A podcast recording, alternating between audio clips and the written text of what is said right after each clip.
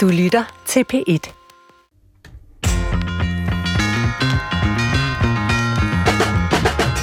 I krisetid er det let at føle sig magtesløs. Det tror jeg mange af os oplever lige nu. Vi har mistet meget af det liv og den hverdag, vi havde før, og den tryghed, der følger med. På sociale medier kan man følge med i, hvordan forskellige mennesker håndterer krisen. Nogle accepterer situationen og accepterer næsten blindt myndighedernes anbefalinger. Andre er kritiske og leder efter forklaringer, fejl og mangler i den officielle strategi. Og så er der dem, der ser skjulte sammenhænge alle vegne. Konspirationsteoretikerne. Dem er jeg dybt fascineret af, for hvordan opstår de tankespind, som de udfoldes på for eksempel Facebook, nogle gange som svar på mine egne opslag? Og hvorfor virker det som om, at de er særligt aktive lige nu? Det skal dagens udgave af Brinkmanns Brix forsøge at undersøge i dag i en live-version. Svend, dine faste lyttere, øh, de vil måske stusse over min stemme, Ja. øh, som er øh, anderledes end det no- normale. Øh, jeg lyder jo hverken som Diana, der øh, har været din makker her de seneste uger, mens du har lavet live-versioner hver dag. Og jeg lyder heller ikke som Christopher Heide, som er din normale samarbejdspartner. Øh, jeg hedder Søren Bjørn Hansen, og jeg er sådan en, en del af redaktionen på DR Viden, og øh, er hoppet ind som en slags konstitueret producer, der er kortvejt, mens øh, Christoffer han laver Hjernekassen Special. Ja. Det er godt, du vil det, Søren. Ja, jeg er, også, øh, jeg er også rigtig glad for, at jeg har fået muligheden. Det går godt indtil videre, synes jeg. Det er godt. Øh, Men Svend, øh, du har jo øh, selv foreslået, at øh, vi skulle starte den her, øh, kan man sige, lidt mere, øh, nu er vi tilbage på en lidt mere normal sendefrekvens, og vi skulle starte med et program om konspirationsteorier. Ja. Altså det er jeg jo personligt meget glad for, fordi det er noget, jeg synes er virkelig interessant, øh, og noget, som jeg virkelig øh, selv har dyrket ret meget, og, og følge med i, hvad det er for nogle vilde historier, folk de, øh, de tror på. Øh, jeg tror, jeg vil starte med at spørge dig, om du selv har en yndlingskonspirationsteori. Altså, der er jo nogle af dem, som er meget øh, velkendte, og som er i sådan den mindre ekstreme udgave. Altså, det er sådan noget som, at månelandingen var øh, fake, at det var et hoax, at det ikke har øh, fundet sted. Øh, der er også hele 9-11-konspirationsteorien, øh, altså om, at øh, angrebet på World Trade Center i virkeligheden var et inside job, og at det hænger sammen med noget helt andet, end vi tror. Det er sådan de almindelige jeg har, må indrømme, en personlig præference for det allervildeste. Altså, der findes øh, en fyr, der hedder David Icke, eller Ike, jeg ved ikke helt, hvordan han øh, udtaler det, som har den her kæmpe teori og har altså tusindvis af følgere, der handler om, at jorden i virkeligheden styres af nogle væsener, som er reptiler, og inde i dronning Elizabeth og andre af verdens øh, ledere og statsoverhoveder, der findes der de her reptiler. Og det er så vild og vanvittig en teori, at man kan ikke andet end øh, elske den. Også fordi, at man overhovedet ikke er i tvivl om, når man er et al- almindeligt oplyst menneske, som jeg betragter mig som, at den er crazy. Altså, mm. øh, der er det lidt mere ubehageligt med nogle af de andre, hvor man godt en gang imellem kan komme sådan lidt i tvivl om, kunne der være noget om det? Hvad med dig, Søren? Har du en øh, yndlingskonspirationsteori? Ja, ja, det har jeg faktisk. Jeg har faktisk også meget tænkt- tilhænger af de her lidt helt weird nogle. Ja. Og min favorit, det tror jeg, det er en, der handler om, at, øh, at i slutningen af 2. verdenskrig, der, der, der skød Hitler ikke sig selv og tog livet af sig selv, øh, som, som, som vi jo ved, han gjorde historisk set. Nej, han flygtede faktisk ind på indersiden af jorden, som er hul. Det er også der, Atlantis er. Ja. Og der er åbenbart sådan nogle huller op ved øh, Nordpolen og nede ved Sydpolen, hvor man så kan komme ind på den her inderside, hvor der også er en indre sol. Mm-hmm. Og der er en masse Shambhala ligger gemt derinde og sådan noget. Det er der faktisk også folk, der tror på. Altså, man skulle tro, at det, at jorden er flad, var vildt nok. Men der ja. Er altså nogen, der mener, at jorden er hul. Den har jeg ikke hørt før. Den er meget god. Ja.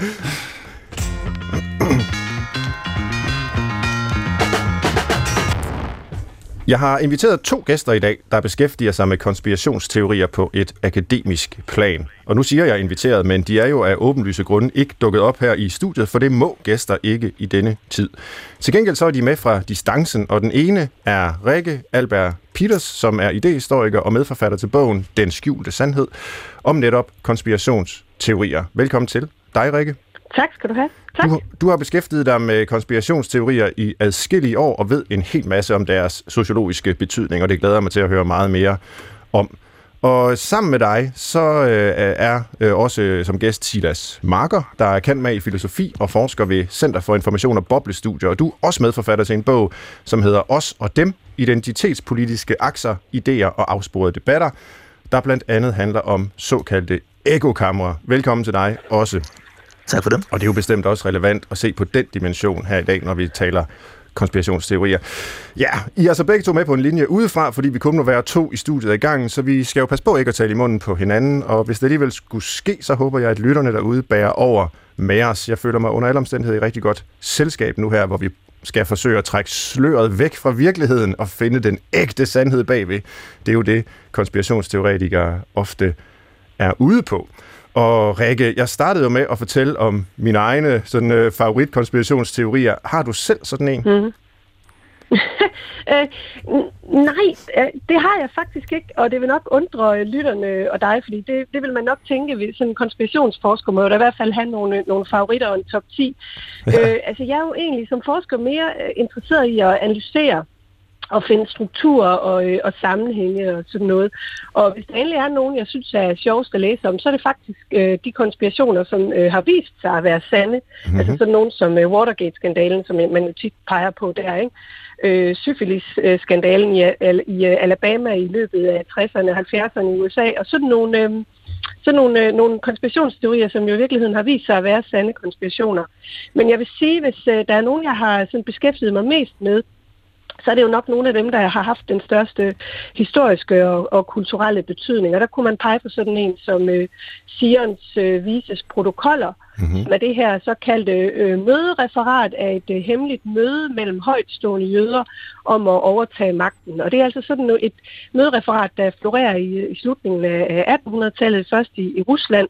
Og øh, selv i skriftet samtidig blev det sådan set allerede falsificeret. Altså det blev simpelthen påvist, at det var et hemmeligt skrift fra Sarens øh, hemmelige politi sikkert med det formål at øh, altså få opildnet befolkningens, øh, hvad skal man sige, øh, antisemitiske, altså øh, opildnet øh, jødehad i befolkningen. Ja. Um, og, og det her skrift, det får stor betydning igen efter Første Verdenskrig, hvor øh, øh, øh, nazister øh, op, øh, op genopdager det, og det indgår faktisk også, altså Hitler refererer til det i, i Mein Kampf. Så det er jo sådan et, et, et øh, skrift, der i den grad har haft stor betydning for øh, antisemitismens udvikling i Europa gennem mange, mange år nu. Ikke? Jo, det må man sige, og det illustrerer jo også øh, dels, at de ikke nødvendigvis er uskyldige, de her konspirationsteorier. Nu sad øh, Søren og jeg og ja, nærmest øh, grinede lidt af de her øh, favoritteorier, vi lagde på bordet, øh, og, ja. og, og de er jo måske, øh, de fleste af dem, ret uskyldige, men det her, det har jo bestemt ikke. Det har jo haft øh, altså store menneskelige konsekvenser, at, at den teori er blevet udbredt. Så illustrerer det jo selvfølgelig også, øh, som du selv siger, at det er ikke et nyt fænomen, at der findes konspirationsteorier. Men, men det første, du sagde, at øh, der jo også findes øh, konspirationer, som har vist sig at være sande, eller teorier om konspirationer, som har vist sig mm. at være mm. korrekte.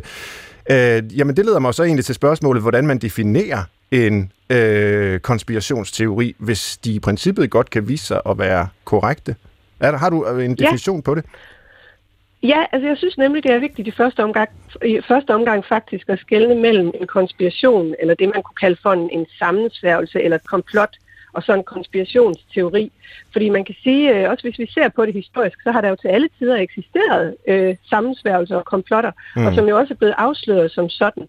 Øh, en konspirationsteori øh, er noget lidt andet. Altså man kan definere en konspirationsteori som en ja, en antagelse om, eller en teori om, at der bag en bestemt hændelse eller et fænomen, lad os bare kalde det covid-19, øh, kan findes en skjult plan eller en årsag, som ikke er, er, sådan, er tilgængelig for alle, øh, fordi årsagen holdes faktisk bevidst skjult øh, af nogle bestemte personer eller øh, instanser, og den indgår i en større plan. Så konspirationsteorien, den går faktisk ind og tilbyder os en form for, jamen en teori eller en form for forklaring, der undersøger de her sammenhænge, og går ind og tilbyder et øh, alternativ til de officielle forklaringer. Ja. Så på mange måder kan vi definere en konspirationsteori om, som, øh, øh, definere en konspirationsteori som en form for fortælling om, øh, hvorfor og hvem og, og hvordan noget, noget holdes skjult for offentligheden. Okay. Silas Marker, vi skal også lige have dig på banen, og som en, der beskæftiger sig med øh, ja, øh, sociale medier, ekokammer og de diskussioner, der udfolder sig der, øh, så må du også støde på konspirationsteorier. Har du så en, øh, en favorit, nu hvor vi er i gang med at lægge vores yndlingsteorier på banen? ja, jeg tror egentlig, jeg har det meget ligesom Rikke. Altså, at konspirationsteorier jo, selvom nogle af dem selvfølgelig er sjove, så er det i virkeligheden også relativt sådan, alvorlige øh, fænomener, ikke? Mm. Altså, som er med fare for, du ved, at ødelægge den gode stemning sådan en, en, en, en formiddag her, så er det, er det som om, at det ikke altid er, eller det ikke altid noget at grine af, øhm, konspirationsteorier. Jeg tror, hvis jeg alligevel skulle fremhæve en, som jeg synes er, altså er fascinerende, og som også er et godt eksempel på det, de snakkede om lige før, altså øhm, at de ikke er uskyldige, så øhm, er der den her meget berømte teori om, eller sådan en sag, man kalder for Pizzagate, i øh, 2016, hvor Hillary Clintons øh, e-mail-læk øh, gav anledning til nogle rygter om, at hun og Bill Clinton ledte en hemmelig pædofiliring. Ja. Øh, og i nogle versioner af rygtet eller konspirationsteorien, så er det også en satanisk pædofiliring. Øh, og den skulle holde til nede i kælderen på Ping, øh, Comet Ping Pong Pizza Bar i Washington D.C. Øh, og øh, der var så en ung mand fra North Carolina, der tog hen til Washington D.C. eller hen til Comet Ping Bar her og affyrede et skud med en rifle. Øhm, mm. Og, øh, og, der, altså, og der var ligesom også alle mulige teorier om, i forbindelse med det, at øh, deres logo skulle symbolisere det internationale tegn for pædofili. Øhm, altså apropos det der med at se sammenhængen over det hele øh, og, ringe, øh, og ringens aktiviteter skulle efter sine foregå i kælderen, men det viste sig så, at pizzabaren her havde ikke nogen kælder. Mm. Og, øh, og, og på den måde viste, ja, var den lidt mere tvivlsom, den her teori. Og, men, men et, et godt eksempel på, at ja, de, de kan få alvorlige følger, sådan nogle øh, konspirationsteorier.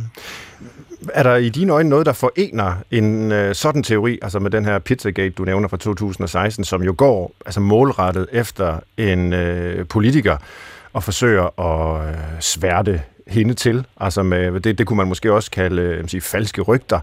Øh, er der noget, der forener den slags teori, og her om Hillary, øh, Hillary Clinton, med, med nogle af de andre konspirationsteorier, vi øh, har talt om, som, som jo er en helt anden type, altså om en jødisk sammensværgelse, mm. eller en, en, at månelandingen var falsk. Eller, altså det er jo ret forskellige forestillinger, vi, vi har øh, med at gøre her. Er der nogle fælles træk bag?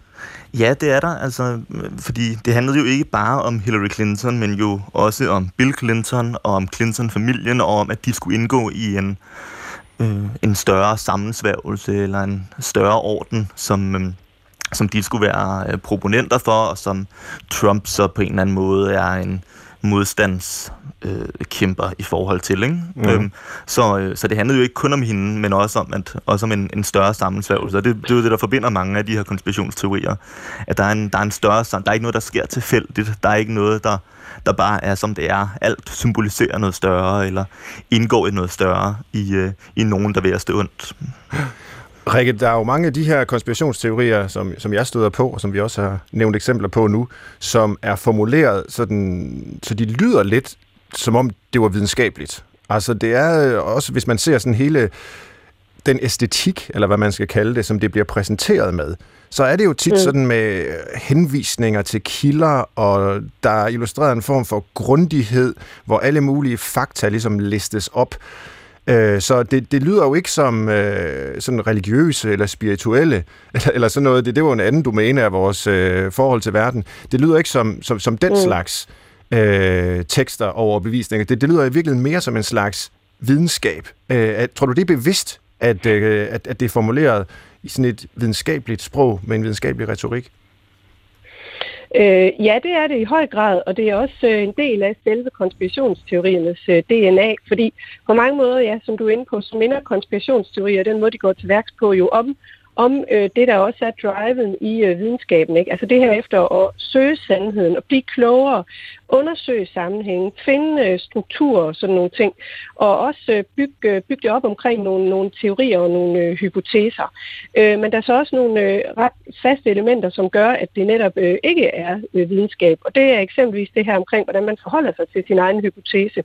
Mm-hmm. Fordi øh, som, som, som videnskabs... Øh, øh person, ikke? der er man jo nødt til og også forholde sig selvkritisk til sin egen øh, hypotese, og også prøve at, og, muligt at falsificere den. Mm. Øh, og det er den modsatte strategi, man møder ved, ved, konspirationsteorier. Altså de øh, finder tværtimod yderligere beviser og øh, øh skjule sammenhænge og facts øh, for, at, at teorien er sand, og vil meget nødig kaste sig ud i kritiske diskussioner af, om der eventuelt kunne være huller i teorien. Ja, og det kunne jeg tænke mig, at vi vender tilbage til også øh, hen imod slutningen af programmet, øh, hvordan man, hvis man øh, er interesseret i det, i det hele taget kan spotte en konspirationsteori, mm. altså afgøre, at det her, det er ikke en øh, videnskabeligt begrundet øh, teori, men øh, en konspirationsteori. Men, men det, du siger nu, er jo allerede øh, både interessant og meget væsentligt, altså at vi i, i videnskabeligt arbejde normalt forsøger at falsificere, altså afvise vores hypoteser i virkeligheden. Ja. Altså, det er jo en videnskabelig dyd, at man gør, hvad man kan for at, at, at finde ud af, om det, man tror, er falsk. Hvorimod det, som konspirationsteoretikerne gør, hvis jeg forstår det korrekt, det er virkelig lidt det omvendte. Altså, de starter med en eller anden øh, øh, sandhed i citationstegn, som de så forsøger at stable flest mulige kendskærninger bag. Altså, de starter egentlig med at ja. mene noget, og så leder de efter det, der bakker den øh, mening op. Er det, er det sådan, det skal forstås? Øh, ja, det, det kan du faktisk godt sige. Det gør jo så også, at nogle af at teorierne bliver jo drevet derud, hvor at øh, sådan nogle øh, sammenhænge og beviser der for, for øh, almindelige menneskers vedkommende, eller for sådan nogen som os, synes, at det, det virker helt vanvittigt, og hvordan kan det overhovedet passe sammen? Det kommer simpelthen til at falde fuldstændig i hak og indgå i sådan en samlet øh, stor teori om, hvordan alt hænger sammen, ja. Der er noget, der har undret mig øh, de her øh, dage, hvor jeg har læst op konspirationsteorier og forsøgt at finde ud af, hvad det egentlig er, hvor, hvor mange der er. Og det er, at der lader til at være en tendens for mennesker, som ligesom tror på én konspirationsteori, til også at tro på rigtig mange andre. Altså, jeg har ikke mødt ret mange mennesker, som siger, okay, det den her specifikke teori, som jeg øh, mener, der er noget om. Det er ligesom, det, det klumper sig sammen, det vokser, og det gror, og, øh, og, og, og man øh, ser ofte, at de her forskellige konspirationsteorier bliver øh, sådan forbundet i nogle sådan metateorier, nogle kæmpe store komplekser, øh, der, der udlægger verden for os. Hvor, hvorfor, hvis du er enig i det, Silas Marker, tror du, at, øh, at, at det er det, der sker? Øhm, det man kan sige er, at det er jo ikke hele historien om konspirationsteorier, men i hvert fald noget af det, det gør, er jo også at skabe en kan man sige, en modidentitet. Altså en identitet imod det etablerede, hvor man samles sammen med andre, som er blevet vækket og har set lyset imod systemet, imod forne, der følger strømmen og tror på løgnene og den kontrollerede opposition. Altså nok sådan nogen som os. Ikke? Øhm, altså, Øh, og, øh, ja, vi må så, se, så hvor mange bliver... Øh, sure e-mails og, og telefonopringninger og så videre, ja. vi får bagefter her fra folk, ja. som føler sig fornærmet over, vi kalder deres ja, overbevisninger altså, konspirationsteorier. Ja, vi, igen, vi sidder, jo lidt og, vi sidder jo lidt og griner af den, kan man sige. Ja. Øh, men, øh, men, men det bliver ligesom en identitet at, at, være, at være imod, og... Øh, Øh, og det er, jo, det, er jo, det er jo vanskeligt, hvad man kan gøre ved det, kan man sige, fordi hvad, hvad, er det for et, øh, hvad er det for et fællesskab og en alternativ identitet, man kan invitere dem ind i på den anden side? Jeg mener, og det er jo også lidt at svar, altså det er svar på dit spørgsmål, fordi vi, altså, vi har jo ikke et fællesskab på den anden side, hvor staten ikke har holdt ting hemmelige for befolkningen gennem tiden. Altså, CIA havde jo en finger med i spillet militærkuppet mod Chiles præsident i Allende i 73, øh, og der var ikke med masse ødelæggelsesvåben i Irak, og så videre, og så videre. Også mm. det, som Rikke var inde på før. Nogle af de her teorier er jo blevet, mm, øh, har jo vist sig at være sande, altså ting, vi før ville kalde konspirationsteorier, eller før blev kaldt det. Og det rejser jo det naturlige spørgsmål, hvis man er konspirationsteoretisk anlagt. Når de nu har løjet om det, hvorfor skulle de så ikke også lyve om resten, altså mm. hvis man, når de nu har motiverne til det. Og det, det skaber den her glidebane, du snakker om, mellem konspirationsteorierne. Altså, når, øh, når, når, det her, når, når, det nu, når det nu ikke var sandt, at der var masse udlæggelsesvåben i Irak, altså hvorfor skulle 9-11 så være sandt, ikke? Og mm. hvis man så ligesom kan se nogle sammenhæng mellem det, og måske også mellem nogle, et større netværk af ledere, der mødes, mødes i nogle hemmelige øh, fora, ikke? Øh, hvad må de så snakke om der? Er det måske så ikke, hvorfor de skulle lyve over for os, og så videre. Øh, men så det, det tror jeg er en, øh, er, en, en del af, af svaret. Øh, og, øh, og så også lidt apropos det, I snakkede om før, altså den her tendens til at se motiver og sammenhænge alle steder, altså også hvor mm-hmm. vi andre måske ikke ser dem, altså i et trekant, der skulle symbolisere et eller andet, eller... Ja, Illuminati øh, eller, for, der. Ja, ikke? altså forskellige symboler, der er på husmure og så videre, ikke? Altså det er, når man først er begyndt at lede efter det, jamen så, så vil man se dem for forskellige steder. Ja. Lige om lidt, så skal vi uh, tale mere specifikt om uh, nogle af de konspirationer, som trives her under coronakrisen, øh, og det er jo sådan set anledning til, øh, at vi har taget det op her i dag.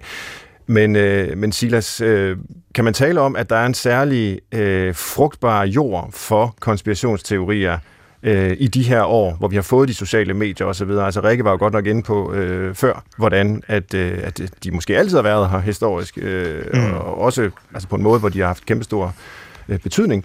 Men, øh, men er der alligevel tale om en, en, nogle ændrede betingelser for, hvordan de kan trives og vokse i dag? Ja, det, det, må, det må man nok sige. Altså, øh, ligesom med øh, misinformation og fake news og hvad vi ellers har på af øh, forskellige hvad kan man sige, informationssygdomme øh, eller patologier på, øh, på de sociale medier, jamen, så har vi så også konspirationsteorierne. Øh, og hvorfor er det, de her gunstige forhold på sociale medier? Jamen det er jo fordi, man har skåret hele den redaktionelle proces væk. Altså det med, at der er en redaktion med nogle, øh, nogle krav og nogle standarder, der læser det, du gerne vil publicere, inden det bliver publiceret, eller måske afviser det fuldstændig, hvis det er for langt ude. Jamen det, hele den proces har man jo kortsluttet på sociale medier, mm. hvor, øh, hvor alle jo bare kan poste, hvad de vil. Øhm, og, øh, og, der, og man har, det har jo så også givet anledning til forskellige forer, altså både lukkede Facebook-grupper og også åbne Facebook-grupper på den sags skyld, sider, Facebook-sider, der kan sprede det, YouTube-kanaler, der spytter for eksempel konspirationsteorier ud i et væk, anonyme fora som 4chan for eksempel, som nogle af lytterne måske kender, og så videre og så videre. Altså steder, hvor man, hvor alle ikke bare kan øh, publicere det, de har lyst til, men hvor man også opildner til det, altså om man, øh, man, man, man skaber rum for spredning af den slags her, og dyrker det i, i nogle fællesskaber. Øh.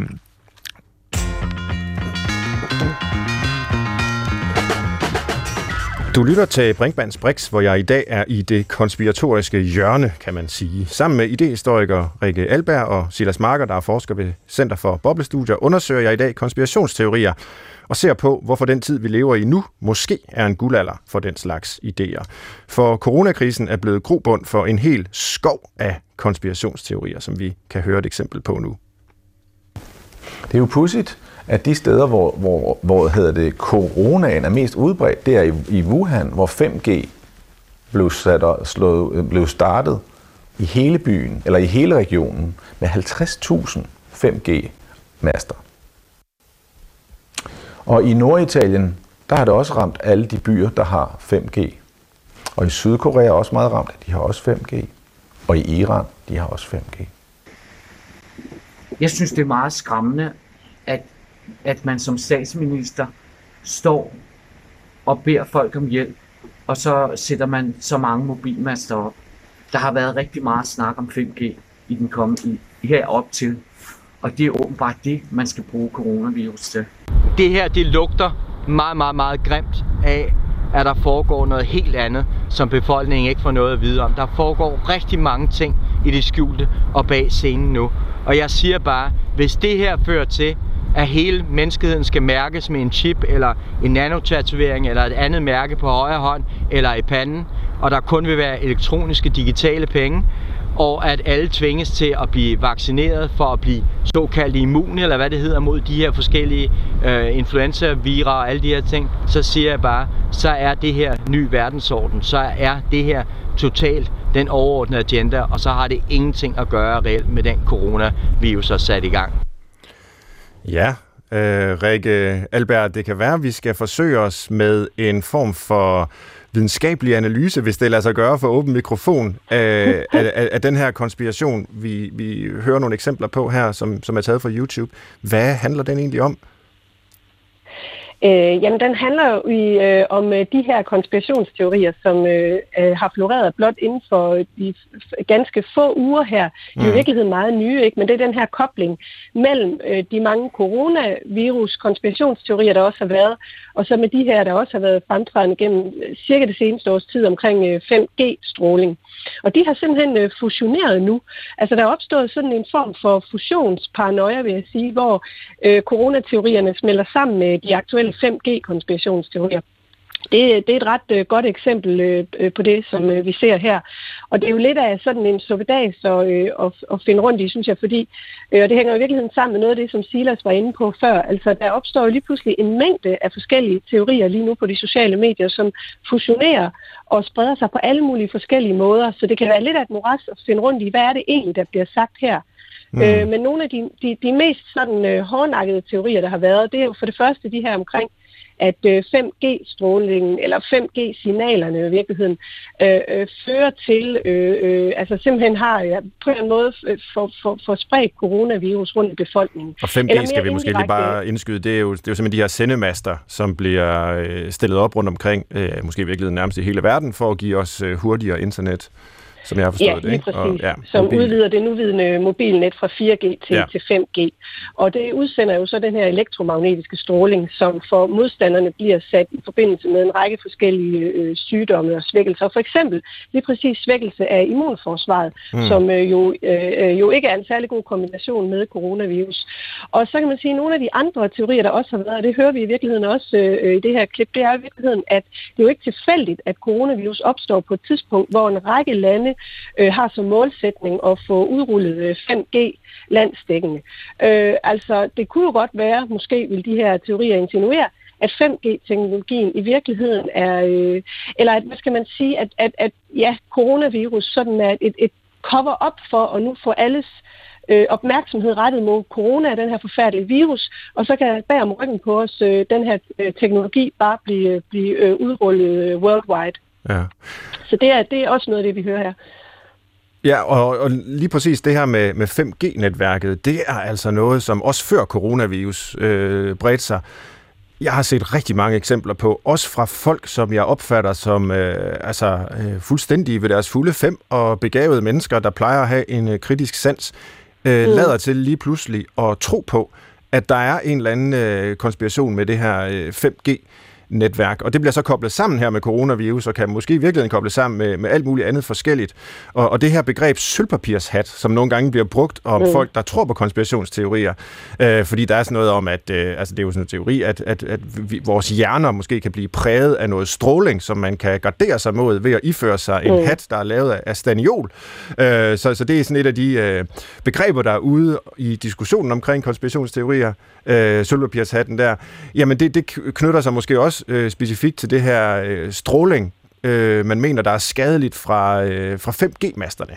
Men, men øh, hvorfor tror du lige præcis sådan noget som 5G-teknologien her øh, lader til at være sådan en motor i mange af de konspirationsteorier, vi ser øh, lige for tiden? Altså man kan sige, det er jo, øh, det er jo en ny, stor teknologi, øh, som også baserer sig på noget øh, teknologisk viden, som, som mange af os har svært ved øh, at helt forstå, hvordan egentlig hænger sammen.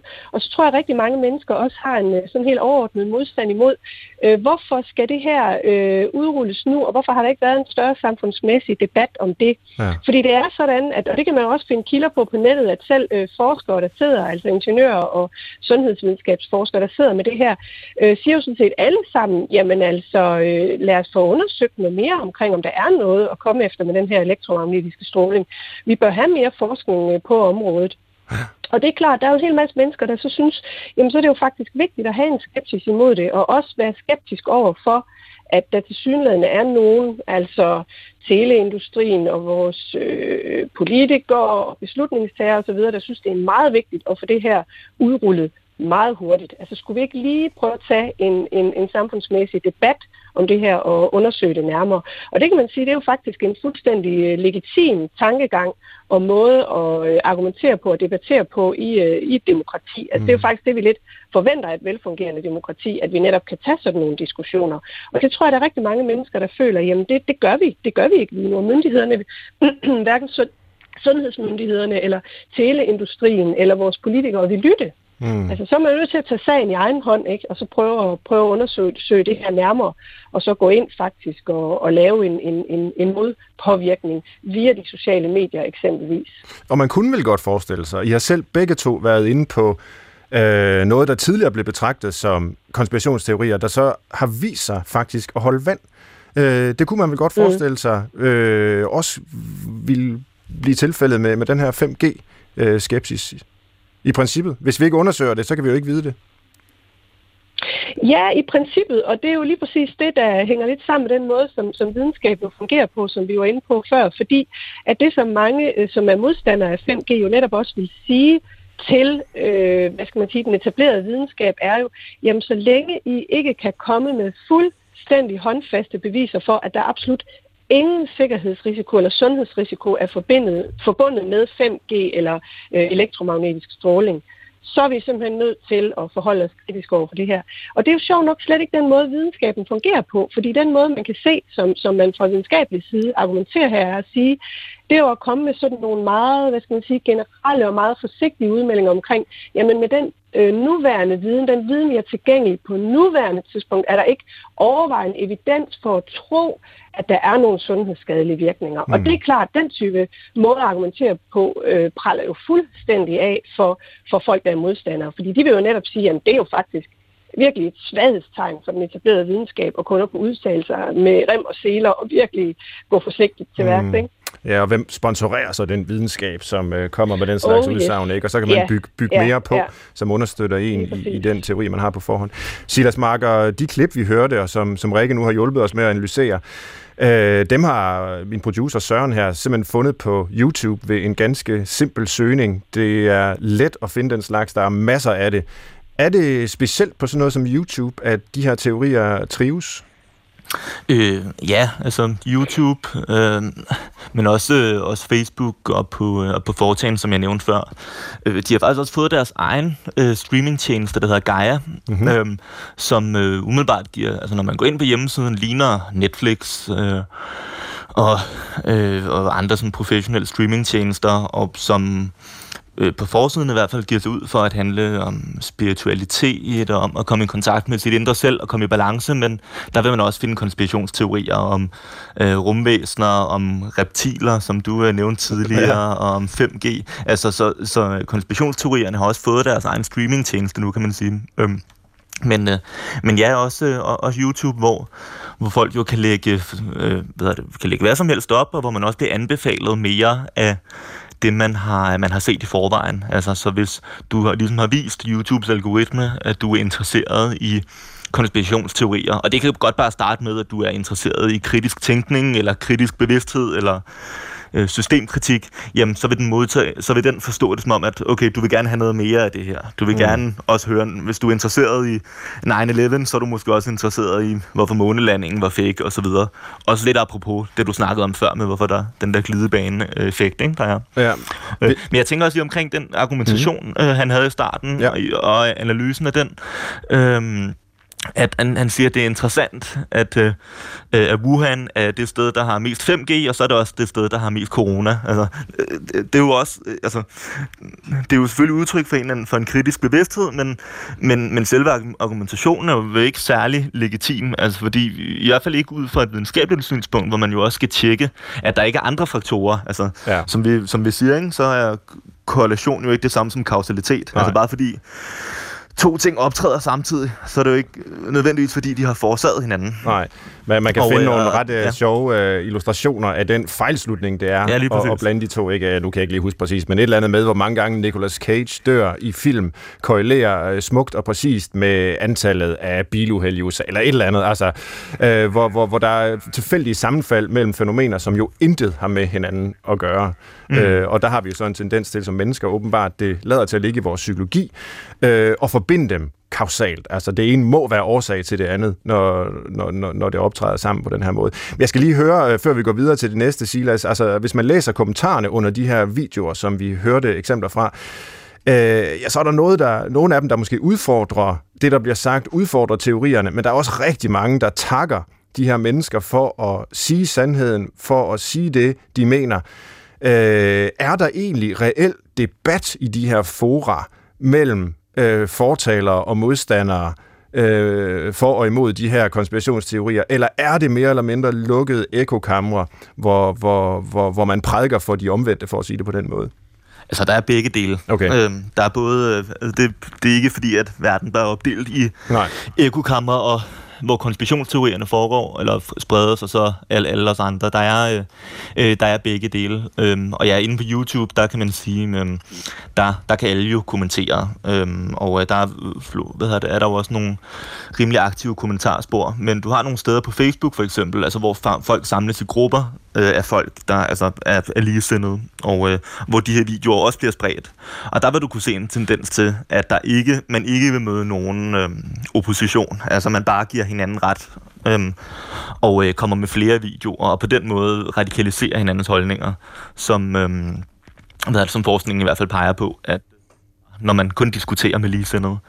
Så øh, øh, jeg, jeg ved ikke, om, om, om YouTube har flere eller større ekokammer end, øh, end Facebook, men, øh, men, men, men diskussionen, eller hvad man i gåsøjne, om, om YouTube-videoerne der, foregår også på Facebook i, øh, i ekokammer der.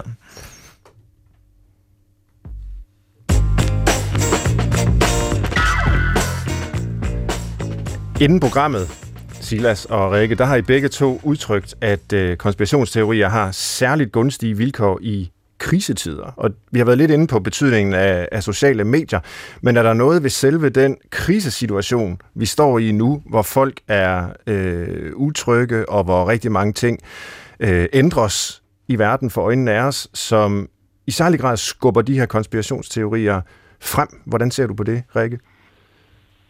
Øh, ja, det er der i allerhøjeste grad, og der er ingen tvivl om, at øh, opkomsten af den her øh, coronavirus har i den grad skubbet til mange af de der oplevelser, folk har haft. Sådan en generel følelse af, af utryghed og mistro og mistillid og, og, og øh, frygt simpelthen. Øhm, og der kan man sige, der, der giver mange af de her øh, teorier jo en, en eller anden form for følelse af genvinding af kontrol for mange, fordi at de er med til at give os en enkelt forklaring på, hvordan, hvordan nogle ting øh, hænger sammen. Øh, så, så det er en måde at ja, genvinde en, en form for kontrol ved at, øh, at selv at søge viden, og selv ved at gøre noget aktivt i den her situation, som man jo kan gøre, hvis man selv sætter sig for at prøve at undersøge nogle ting. Så på mange måder så fungerer de også som et form for tryghedsskabende narrativ, øh, kan man sige. Og det er jo bestemt ikke noget nyt, at... Øh, at se den her type teorier blomstre op, når der har været store øh, sygdomsudbrud. Og der er forskning, der tyder på, at jo mere, hvad skal man sige, uforståelig og mere ny, og også med for, for, for lægevidenskaben øh, endnu ikke udforsket sygdom, der er tale om, jo, jo vildere og jo voldsommere er de teorier, der har været. Det har vi eksempelvis set øh, øh, tilbage med HIV og AIDS, hvor der jo var mange konspirationsteorier i omløb. Eksempelvis, mm. at det i virkeligheden var, var laboratorieskabt i vestlige laboratorier med det formål at holde befolkningstallet i Afrika nede og sådan nogle ting. Ja. Og der var rigtig mange med den, i, i forbindelse med den her frygtede Zika-virus, øh, i tilbage i 2015 øh, i Sydamerika, som jo var en, en virus, der var overført af myg. Men øh, der gik noget tid, inden man fandt ud af det, og der var en masse teorier omkring, at det også var laboratorieskabt, og det i virkeligheden var øh, Bill Gates, som øh, stod bag, og, og det øh, blev øh, så et, et genmodificeret grøntsager var øh, hvad hedder det, inficeret med den her virus, og sådan nogle ting. Ja, Bill Gates er faktisk et navn, der dukker op øh, hele tiden, lige for tiden, når man øh, ligesom orienterer sig ja. i de her konspirationsteorier. Ja, han er skyldig meget. Ja. ja. Hvad, tror du, det handler om?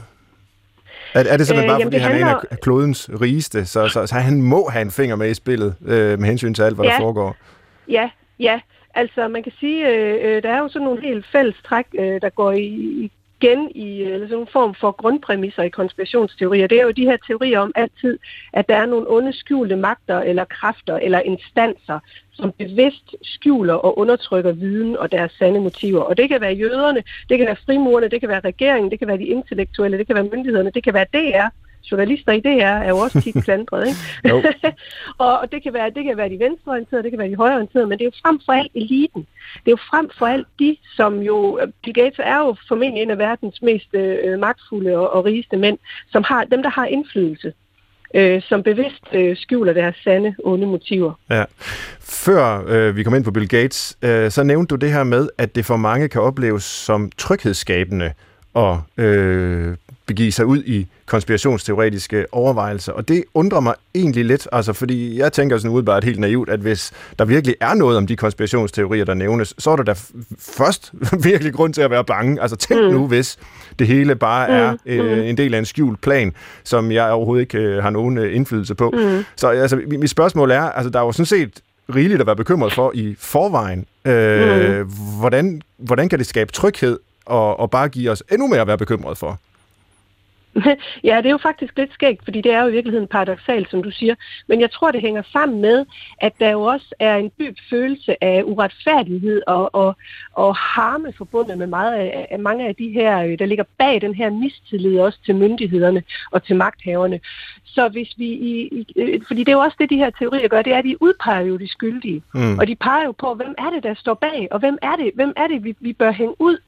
Øh, og i det øjeblik, vi kan lægge skylden over på nogle øh, eksterne faktorer eller instanser, og på en eller anden måde øh, få, få, få det til at spille sammen med den her forklaring, så, så tror jeg simpelthen, det virker, det virker tryghedsskabende øh, og en måde at, at genvinde en, en følelse af, af kontrol på, og også en følelse af retfærdighed i virkeligheden. Mm-hmm. En følelse af, at nu kan vi en gang for alle slå, få slået fast, hvordan det her det hænger sammen, og hvem der egentlig er de skyldige. Silas Marker, vi har jo en præsident i USA, som indimellem selv støtter konspirationsteorier om både klimaet og coronakrisen og deler dem til millioner af følgere på især Twitter. Hvilken betydning øh, har det øh, i dine øjne, at nogle af de her teorier øh, ligesom udgår fra, øh, ja, måske verdens mægtigste mand? Mm. Jamen, det betyder at de kan rykke sig fra øh, hvad kan man sige, internettets øh, lidt mørkere yderkanter til mainstream-medierne, som øh, jo altid har gladeligt viderefortalt, ikke ukritisk selvfølgelig, men viderefortalt de ting, som ja, for eksempel Donald Trump kommer med. Og det er det samme, vi kan se med Brasiliens præsident øh, Bolsonaro, der også øh, er færm ud i konspirationsteorier. Så det betyder ligesom, ja, at de også om få... corona, ikke? Altså, Ja, som ja, jeg har forstået det, det, ja. som han stort set benægter af farligheden af. Ja, og han har, han har deltaget i demonstrationer imod... Øhm, hvad hedder det, imod, øh, hvad hedder det, at landet skulle lukkes ned, simpelthen. Ja. Øh, det, det, det er rimelig bizart. Øhm, men det betyder ligesom, at de kan, altså, at de kan øh, ja, flytte teorierne ud til mainstream-medierne, og så kan de være med til at opildne en, øh, en stemning. Øhm, fordi de jo i kraft af deres position altså, og adgang til, øh, øh, til medierne og deres offentlige talerør jo kan være en slags talerstol simpelthen for konspirationsteorier. Og øh, så det, det er virkelig noget, der kan give den slags teorier luft under vingerne. Og vi har jo også set, at der er altså, demonstrationer imod nedlukningen øh, i, øh, i USA, altså, med, altså hovedsageligt med Trump-støtter. Ja. Øhm, i, øh, i nogle af de, især nogle af de stater, der er lukket helt ned, hvor Trump jo så har skrevet på Twitter, at øh, nu skal de her stater befries. Ja, præcis. øhm, Ja, ja, det, der må jeg indrømme, der øh, fik jeg øh, kuldegysninger, altså når øh, Ja, den amerikanske præsident øh, altså, skriver noget, der i hvert fald ud fra en almindelig fortolkning ligner en opfordring til borgerkrig. Altså, Mm, fuldstændig. Ja, hvis, altså, hvis, jeg, må, hvis jeg må sige noget mere, så Ja. synes jeg i hvert fald, det står rimelig meget i kontrast til Danmark, og det ved jeg ikke, om, mm-hmm. om Rikke er enig med mig i, men at der har øh, hvad hedder det, coronakonspirationerne ikke særlig godt, altså sådan fat virker det til. Altså, det virker ikke til, at de har øh, særlig stor opbakning, øhm, og hvis man skulle have en, en, hvis man skulle prøve at gætte på, hvorfor det er, så må man jo sige, at systemet, eller det etablerede, altså alt det konspirationsteorierne skulle være imod, øhm, virker til at have, øh, altså, at have lykkes med at give folk en, en følelse af tryghed. Det er selvfølgelig stadig træls at være lukket inde, lukket inde og ikke kunne komme på arbejde osv., men, øh, men hvis man ser på, på meningsmålingerne, altså både på hvem der vil stemme på øh, regeringen, men også hvem der bakker Mette Frederiksen op som leder, jamen, så ser det rigtig godt ud. Altså, Mm. øhm, så, så både sådan konspirationsteorier, men jo også øh, populismen, som... Øh, som ellers også plejer, plejer at trives i, øh, i krisetider, jamen virker til ikke rigtig at have fået fat, i hvert fald ikke i en, øh, i en dansk offentlighed. Er du enig i det, Rikke, og at, at vi på en eller anden måde Ja. øh, håndterer øh, situationen bedre rent konspirationsteoretisk i Danmark, eller vi, vi, vi er måske vaccineret mod dem Ja. af en eller anden grund, og det kan så enten være, fordi Øh, at vi har tillid, ja. men det kan måske også være, fordi vi har en, en, en mere veluddannet øh, og oplyst befolkning. Mm, Ja, altså det er, det er sjovt, du, du nævner det der med tillid, fordi jeg, jeg er helt enig med Silas her. Og jeg vil sige, det er netop øh, jo meget tydeligt, øh, at vi i Danmark har en generelt høj tillid til vores øh, beslutningstagere og magthavere og til sundhedsmyndighederne. Altså det er jo helt tydeligt også, hvordan øh, øh, Søren Brostrøm jo nærmest har været, været fremhævet som en held, mm. og hvordan vi sådan generelt har meget, meget stor tiltro og tillid til det, som, som kommer fra hans mund. Øh, og det, den, den øh, øh, form for tillid både til, til magthaverne, men jo også øh, indbyrdes generelt mellem folk, er meget lavere øh, i, øh, i USA end i Danmark. Det er jo en, en stor forskning, altså det er jo meget forskning, der også øh, peger på at vise, altså tillids- øh, og tryghedsforskning og sådan noget. Ikke? Så det kan have noget med det at gøre også, at vi generelt har et højtillidssamfund. Øh, samfund.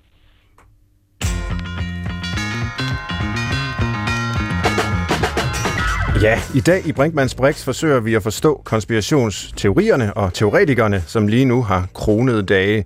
Og for at gøre os klogere på det, har jeg inviteret idehistoriker og forfatter Rikke Albert Peters, samt forfatter og forsker ved Center for Information og Boblestudier, Københavns Universitet, Silas Marker. Og Søren Bjørn Hansen, øh, du er jo producer på dagens program, og nu vil jeg lige mhm. øh, tjekke med dig, om der er noget, øh, vi i dine ører har glemt at komme ind på. Med, altså, jeg er jo allerede kommet vidt omkring. Øh, jeg synes måske noget, som vi ikke rigtig har talt om, eller I ikke har talt om, det er, øh, øh for mig er der øh, måske et eller andet, øh, der klinger i forhold til, øh, at vi har i de seneste årtier måske, eller i hvert fald dette forrige århundrede og øh, begyndelsen af det her århundrede, øh, er vi blevet mindre religiøse. Mm-hmm. Kunne man tale om, at vi måske har erstattet noget af den her øh, religiøsitet, vi tidligere har, hvor vi har gået i kirke og samlet omkring det. Øh, der er noget magi og noget mystik i religionen, øh, som måske er blevet erstattet af de her. Det kan mm. også være troen på det alternative i det hele taget osv. Det synes jeg er et godt spørgsmål, jeg har selv tænkt lidt i de samme baner, øh, da jeg forberedte mig til i dag, altså om det er nogle af de samme mekanismer i vores psykologi, øh, som måske på den ene side kan lede os i retning af en øh, religiøs livsanskuelse, men på den anden side måske også kan lede os i retning af forestillingen om, at der må være en skjult plan bag det, vi kan øh, sanse og, øh, og, og få empirisk viden om. Øh, men det ved jeg ikke, hvordan I ser øh, på, øh, Silas. Måske kan begynde med dig. At, er det en slags religionserstatning, vi ser med de her konspirationsteorier? Det kan du godt kalde det. Altså, jeg tror, det er rigtigt, at der, der har været en, en affortryllelse af verden, kan man sige. Øhm, men jeg tror også, man går fejl, hvis man øh, eller det er i hvert fald en forsimplet fortælling, hvis man ligesom øh, abonnerer på ideen fra, fra oplysningstiden om, at nu går nu går verden bare i, altså i, den, i den rigtige retning, og nu bliver vi bare klogere og mere oplyste og mere øh, intelligente og mere frie og lige osv. Der, der tror jeg i virkeligheden, at man kan at man måske bør genlæse øh, øh, hvad er det, Adorno og Horkheimers øh, oplysningsdialektik, altså øh, at, at oplysningen, altså den her fremgang i verden også på, på, på visse tidspunkter slå over i sin modsætning, altså ja. slå over i formørkelse, slå over i øh, okkultisme, som Adorno jo også skrev om, altså øh, og så øh, det, det, det, det, der tror jeg i hvert fald, der er, nogle, der er nogle spændende aspekter i det, nemlig at vi, der, der ligesom måske aldrig kommer det der tidspunkt, hvor vi alle sammen bare er kloge og videnskabelige og, og rationelle. Ikke? Der, ja. der vil ligesom altid være de der modbevægelser, tror jeg. Ja, vi skal måske også passe på med ikke at slå konspirationsteorierne øh, for meget i hardcore med religionen, eller måske nærmere omvendt slå øh, religiøse overbevisninger i hardcore med konspirationsteorier, for altså, nu har vi jo fornærmet givetvis øh, hundredvis af konspirationsteoretikere. Der er jo ingen grund til også at fornærme mennesker med, med en religiøs overbevisning øh, og sige, at de har en konspirationsteori, fordi der er vel trods alt nogle væsentlige forskelle. Ligesom konspirationsteori ikke er videnskab, så er det vel heller ikke religion, øh, Rikke. Måske har du en kommentar til det?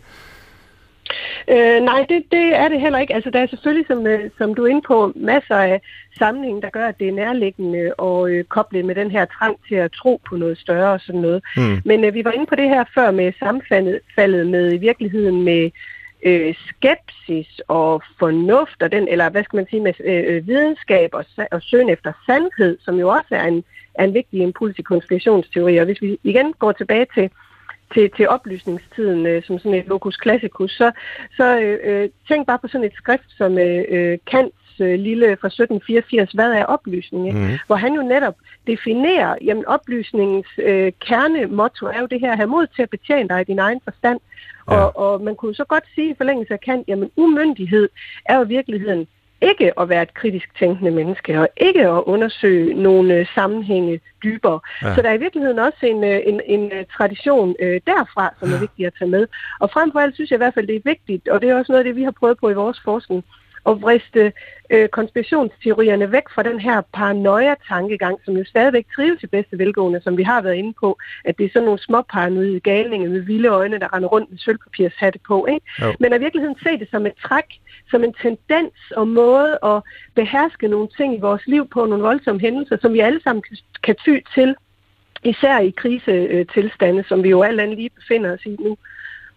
Ja, det er interessant, og synes jeg, at kæde det sammen med en form for oplysningstænkning, fordi øh, når man sådan læser, hvordan konspirationsteoretikerne formulerer sig, så bruger de jo sådan set oplysnings oplysningsretorik hele tiden. Altså, vi skal vågne op, øh, vi skal forstå de rette sammenhænge, vi skal ligesom sætte lys på det, der hidtil øh, har ligget i mørke. Altså, det er jo sådan set, øh, og nu kan vi så også mm. øh, begynde at slå en knude på programmet, fordi det var her, vi begyndte. Øh, hvad er egentlig forskel og ligheder mellem øh, konspirationsteori og videnskabelighed? Øh, og videnskabelighed mm. er jo i hvert fald båret frem af en oplysningstænkning og kan begrundes med den. Øh, men interessant nok, så kan konspirationsteorierne jo sådan set også det. Er, er det på en måde oplysningen, der er gået amok? Altså, hvor, hvor Kant, som, som du refererer til, har den her med, altså ja, du citerer det jo, altså oplysning er menneskets hvordan er det, udgang af den selvpåførte mm. umyndighed, eller sådan noget, ikke? Ja, altså, ja, ja, noget, øh, ja. Og have mod til at ja. tænke selv er, er mottoet, og det er jo præcis det, konspirationsteoretikerne gør. Så er de ikke de, ja. de nu, nu formulerer ja. man lidt polemisk, men er det ikke de sande oplysningstænkere? Jo, altså det, det, det, det vil de i hvert fald øh, rigtig mange af dem jo selv sige. Der kunne man også i stedet for at kalde dem konspirationsteoretikere, fordi det jo i virkeligheden bliver et skældsord så, mm. eller hvad skal man sige, et kampbegreb, som vi kan koble på vores politiske modstandere for at lukke munden på ham eller hende, så kunne vi jo sige, at de her folk, der tror på alternative forklaringer, ikke? så, man sige, så gør de der teorier jo præcis det, som vi jo faktisk også lige nu prøver at opdrage vores børn til helt fra grundskolen. Forholde sig kritisk og lave kildekritik og selv undersøge tingene nærmere osv. Men man kan sige, der hvor den måske kommer over, det er, at konspirationsteorierne bliver jo, som vi også har været inde på i programmet, jo nærmere nærmest at sammenligne med sådan et monologisk trosystem, der lukker sig om sig selv, mm. og som jo øh, undgår enhver selvkritik og, en, og enhver selvrensagende og kigge ind i sig selv, og også være lidt kritisk over for sig selv. Og det er jeg næsten sikker på, at Kant også ville have sagt, eller man kan finde i, i Kant også, altså at, at, at den gælder selvfølgelig begge veje, den her kritik øh, og kritisk tænkende. Man skal selvfølgelig også vende den ind mod, mod sig selv og sine egne fordomme. Ikke? Jo.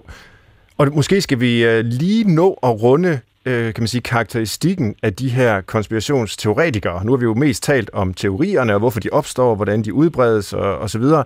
Men vi skal måske også tale om dem, der udbreder dem, dem, der tror på dem. Og hvis jeg sådan tager udgangspunkt i den almindelige psykologiske viden om, hvordan mennesker tænker, så er det jo oplagt at tro, at det i virkeligheden er mennesker, der har nogle vrangforestillinger. Altså det er jo i virkeligheden, øh, hvis man øh, tager det helt bogstaveligt, symptomer på det, vi kalder psykose øh, hvis man tror noget, der oplagt ikke er sandt. Og, og, og det synes jeg så, vil jeg skynde mig at sige, er en rigtig dårlig tilgang til konspirationsteori, fordi det, det jo, eller te, øh, teoretikerne, fordi det jo fuldstændig underkender det, øh, I lige var inde på, nemlig at der også er en kritisk tænkning og en oplysningssans involveret. Så øh, lad mig prøve at give jer ordet, måske øh, et par hurtige indspil. Øh, dig først, Silas. Har du et bud på, hvordan vi kan forstå øh, de mennesker, som dyrker de her konspirationsteorier? Er der noget særligt, der øh, kendetegner dem? Ja, altså, det, det ved jeg ikke. Der, det, sådan, forskningen peger på lidt forskellige ting. Altså, der er en amerik- noget amerikansk forskning fra 2018, peger på, at der ligesom er en konspiratorisk personlighed, altså som er mm-hmm. generelt mistroisk, ekscentrisk og føler et behov for at være speciel og generelt ser verden som et, uh, som et farligt sted. Um, og som, som jeg også var inde på tidligere, har en tendens til at tildele mening til ting, som de andre ikke giver mening. For eksempel trekanter, eller ja, generelt set sammenhænge i, i alt, ikke? og at, ikke noget er til, at der ikke er noget, der er tilfældigt. Men, men, jeg, men jeg tror også, jeg må sige, at det jo ligesom er en meget øh, individualiseret måde at se konspirationsteorier på, altså at gøre det til et individuelt problem.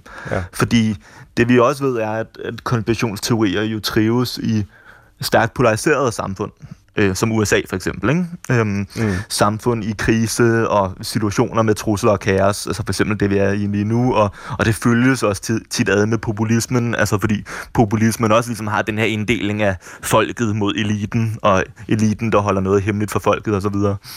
så jeg tror i virkeligheden, jeg, altså jeg vil sige, at det måske er, at, at vi alle sammen i princippet kan falde for, for konspirationsteorier, øhm, mm. og blive mere eller mindre konspiratoriske, og at det i virkeligheden mere handler handler om samfundet og det sådan, politiske liv mere end det mere end individet, eller jeg synes i hvert fald, det er mere interessant at studere samfundet. Altså, hvad er det, der gør et samfund til et gunstigt, øh, et gunstigt miljø for konspirationsteorier, mere end hvordan de ligesom vokser ud af den enkelte sådan isoleret set. Er du enig i det, Rikke, at det ikke så meget er personfaktorer, som det er øh, sociale faktorer, vi skal kigge på, når vi skal forstå, hvad der sker? Ja, øh, det, det er jeg, og jeg kan supplere med øh, en øh, britisk øh, social øh, psykolog, som jeg selv har været meget inspireret af, Karen Douglas, som i sin forskning netop har, har undersøgt det, her. Hvem, hvem er det så, der tror på konspirationsteorier? Hun er noget, øh, inde på noget af det samme, at det er det først det her, vi har været inde på. Jamen, der er noget, der tyder på, at personer med generelt lav tillid til øh, myndighederne og til andre mennesker er øh, øh tilbøjelige til at tro på det. Og så er det også knyttet ifølge hende til en frygt for, generelt at miste job, øh, indkomst, miste social status. Altså en, en øh, stor øh, usikkerhed i forhold til, til livet og, og ens øh, udkomme i virkeligheden. Og, og derfor, øh, en af hendes væsentlige pointer er så også, at derfor kan man også se, at de trives på begge politiske fløje. Det er ikke noget, der kun er begrænset til en bestemt øh, populisme eller, øh, øh, hvad skal man sige, politisk tilgang. Så, så det vil være nogle af de ting, hun peger på. Ja. Jamen Svend, vi, øh, vi må desværre til at, at, at lukke ned. Kan, kan du nå en mikrokort liste Ja, her vi vil på, jo gerne slutte programmet med sådan et public service øh, oplysning til, til lytterne. Øh, Rikke, nu vi har dig i, i røret her. Kan du lynhurtigt prøve at formulere et godt råd? Gerne flere, men ellers det bedste råd, du har til folk derude. Hvordan, for, hvordan spotter man en konspirationsteoretiker? Hmm. Altså man kunne sige, at hvis det lyder for godt til at være sandt, så er det det måske også. Altså i virkeligheden øh, være selvkritisk og, og, øh, og lige prøve at teste teorierne, og lige prøve faktisk at lede efter andre kilder. Ikke? Og så øh, lad være med at dele noget, som man, øh, bare fordi man synes, det er sjovt. Øh, altså man, man skal nok lige være lidt øh, tilbageholdende i de her tider, for ikke selv at komme til at dele og være med til at øge problemet med, med misinformation derude. Tusind tak. Øh, den er her medgivet videre til alle vores øh, lyttere, og tak i det hele taget til dig, Rikke Albert Peters, øh, forfatter og idehistoriker, fordi du var med i dag. Det var en fornøjelse at lytte til dig. Og også Mange tak, tak, fordi jeg måtte være med. Du var meget velkommen. Og tak til dig også selvfølgelig, Silas Marker, ligeledes forfatter og forsker ved Center for Information og Boblestudier på Københavns Universitet. Det var også en fornøjelse at have dig med. Det var så lidt. Og det var alt, hvad vi nåede så i Brinkmanns Brix på P1 her i dag i en særlig liveudgave. Man kan altid genlytte det her eller tidligere programmer på dr.dk eller via DR's radio-app. Og man kan skrive med ris, ros og kommentarer på Brinkmanns Brix, snablag dr.dk. Til retlægger i dag var Søren Bjørn Hansen, og jeg hedder Svend Brinkmann.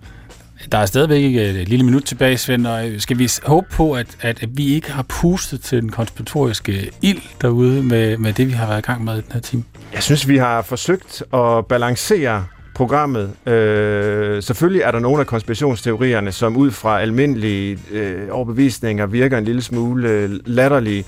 Øh, men, men jeg er rigtig glad for den samtale, vi havde med vores to eksperter om, at det faktisk også er udtryk for en, øh, en evne til og et ønske om og, og tænke selv. Mm. Så skal den bare disciplineres, den evne af øh, en forståelse af videnskab, som jo er noget af det, vi gerne vil bringe videre her i øh, Brinkmanns Brix. Det er den nye skole.